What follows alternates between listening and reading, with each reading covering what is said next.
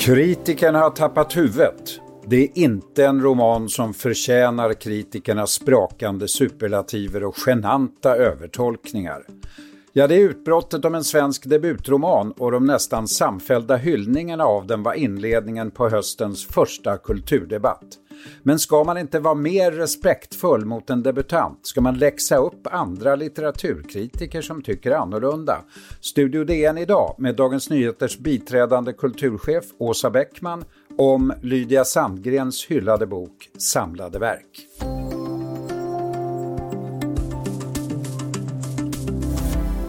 Det är ytterst ovanligt att en debutroman säljs i över tjugo tusen ex och blir läst och diskuterad av så många samtidigt. Lydia Sandgren har arbetat med sin sjuhundrasidiga roman i tio år och när den gavs ut i mars i början av coronapandemin hittade den direkt sina läsare och fick utbredda hyllningar.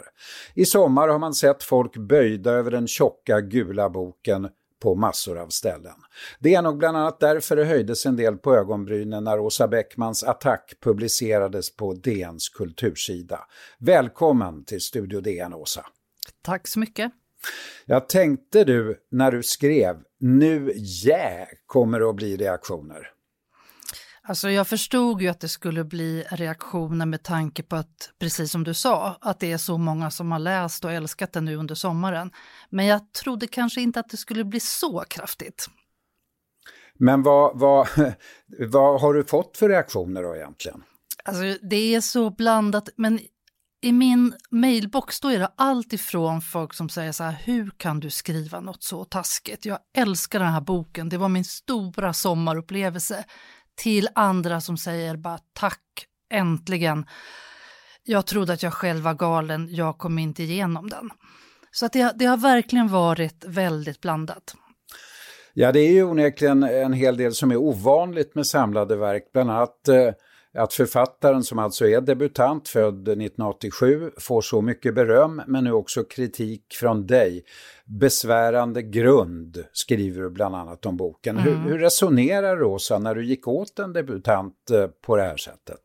Jag tycker att det är lite skillnad om man skriver liksom en första recension på en debutantbok. Då är man ju, då måste man, eh, liksom, de är ju precis i början, man kan inte ta i för hårt, man försöker ofta se till det som är positivt. Och den här boken fick ju då en sån första recensionsvåg som nästan överallt var så här positiv och då tycker jag att det är annorlunda.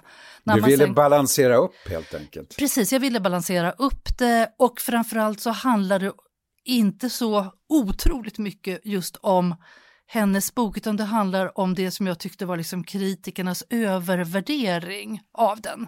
Så att det var också kritiken som jag ville diskutera. Men vad är det som är, är svagheterna med, med boken då? Ja, ja, du skriver bland annat om att eh, hon direkt kopplar Wikipedias årtalslistor rakt in i romanen men utan att skapa någon atmosfär. Mm. Kan man ja, inte göra det? Nej, men så här, det, det, den handlar ju om tre personer. Det är Martin som vill bli författare, Viktor som vill bli och blir konstnär och så sen Cecilia som är en kvinna som också är så här intellektuell och som är lite som ett tyst centrum i boken ungefär. Och de träffas på sjuttiotalet och så bygger liksom eh, Lydia Sandgren upp den här miljön genom att just, tycker jag då, för mycket bocka av väldigt så här, tidstypiska saker. Ted Gärdestad affischen där han har gitarren på axeln, vissa tv-serier, vissa kläder. Och det är så mycket så, så att det känns automatiserat och att hon lyckas liksom inte riktigt skapa eh, atmosfär utifrån det, utan det blir just en sån där listkänsla och det tycker jag är en brist i boken. Men är det inte modigt då, värt uppmuntran av en ung kvinna att skriva om en tid när hon knappt var född själv ens, och dessutom med en man i huvudrollen? Det är djärvt. Absolut, det finns massa saker som jag tycker är modigt med den här boken. Jag tycker det är tufft att kalla den för samlade verk. Jag tycker det är tufft att ta så mycket plats som att man brakar på i en debut med sjuhundra sidor.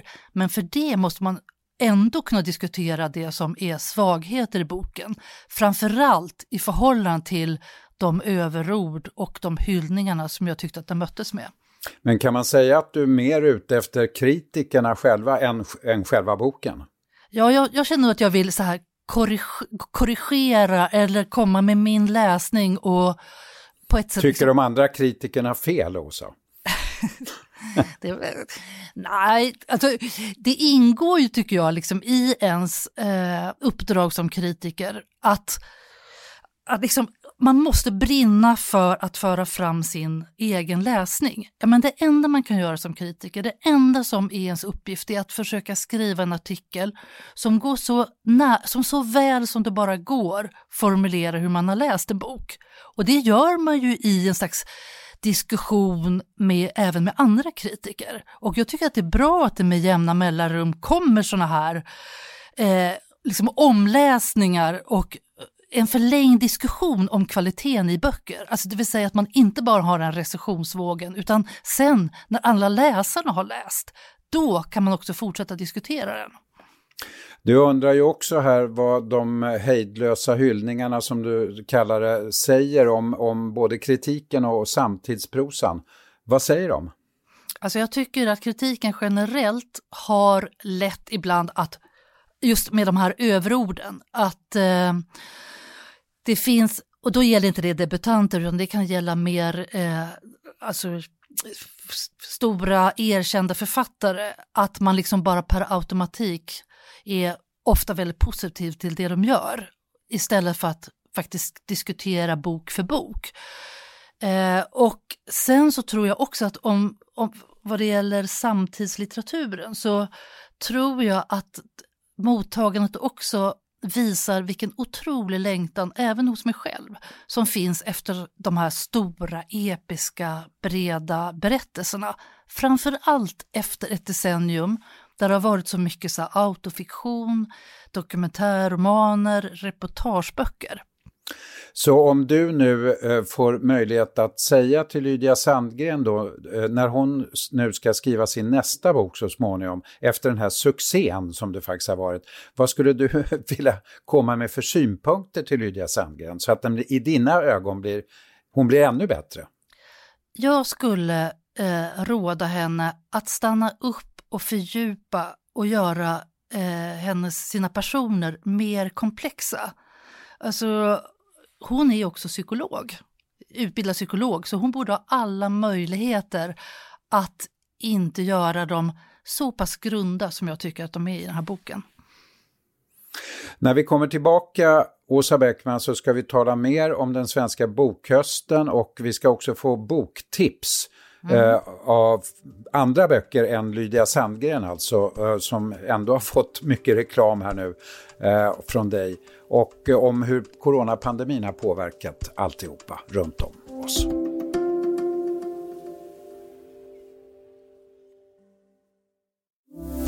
Ja, Åsa Beckman, coronapandemin påverkar oss alla, och det påverkar också litteraturen på många sätt. Vad tror du? Hur, hur tror du att den kommer att göra avtryck i, i skrivandet och författandet framöver?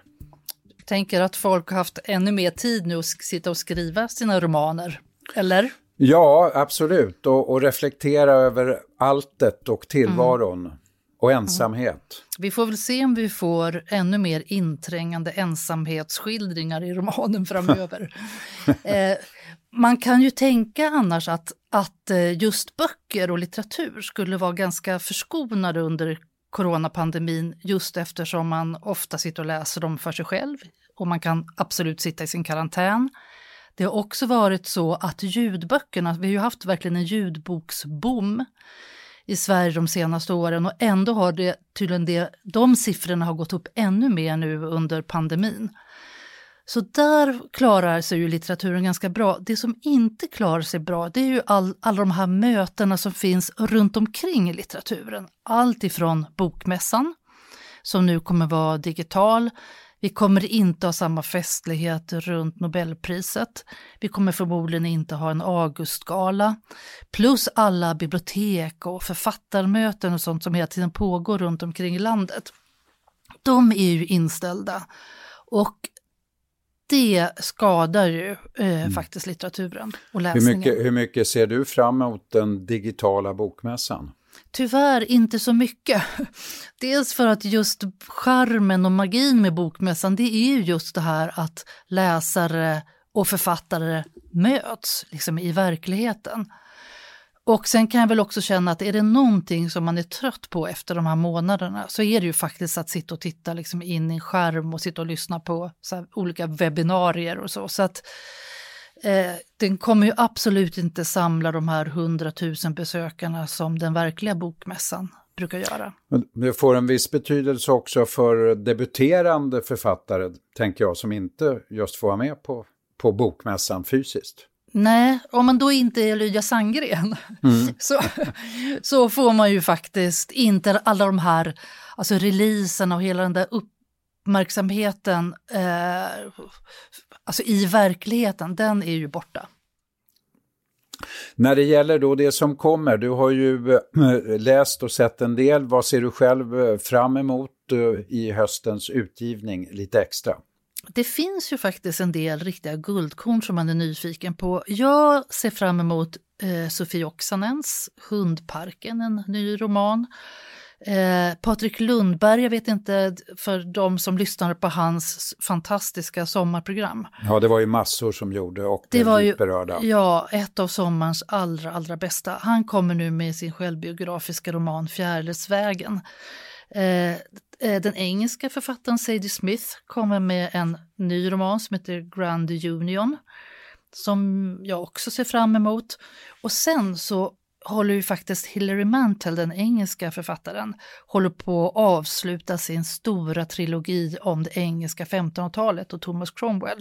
Spegeln och ljuset heter den. Och det ska bli intressant att se hur hon får ihop den. Och om man vill läsa någon fackbok, då tycker jag absolut att man ska läsa historikern och journalisten Anne Applebaums Demokratins skymning.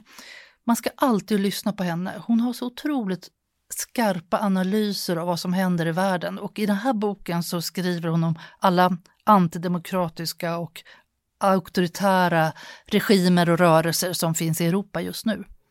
Viktigt. Jag noterar också att du inte överhuvudtaget har nämnt Klas Östergren, som är en av dem som jag själv tänker på och är intresserad av att läsa. Den har jag faktiskt läst, Renegater, och den, det är en magnifik roman tycker jag, där han dels skriver om sina upplevelser i Svenska Akademin och under skandalen med kulturprofilen, men där det är bara en del av boken, utan han liksom väver in det i sitt eget universum av konspirationsteorier. Och här hamnade han ju i en konspir- verkligen i en konspiration. Känns det som att uh, han tillför något ytterligare som vi inte redan hade en aning om, mm. om akademin och känslorna runt det och hans egen känsla för allt? Absolut. Den där delen som handlar om akademin är skriven med ett otroligt faktiskt gott humör, och den har döpt alla akademiledamöter efter olika grässorter. Kristina Lugn heter till exempel Fru Slok. Tack så mycket Åsa Beckman, och jag antar att du ser fram emot nya debatter om författande och om kritik framöver, inte sant? Helt korrekt. Jag kan också tillägga att jag har hört mig för hos Bonniers förlag om Lydia Sandgren känner något behov av att säga något om den här diskussionen om hennes bok, men hon tycks inte ha något behov av det. Hälsan tiger still, brukar man ju säga. Studio D N görs av producent Sabina Marmullakaj, exekutiv producent Augustin Erba, ljudtekniker Patrik Misenberger och teknik Oliver Bergman, Bauer Media. Jag heter Lasse Bengtsson, vi hörs.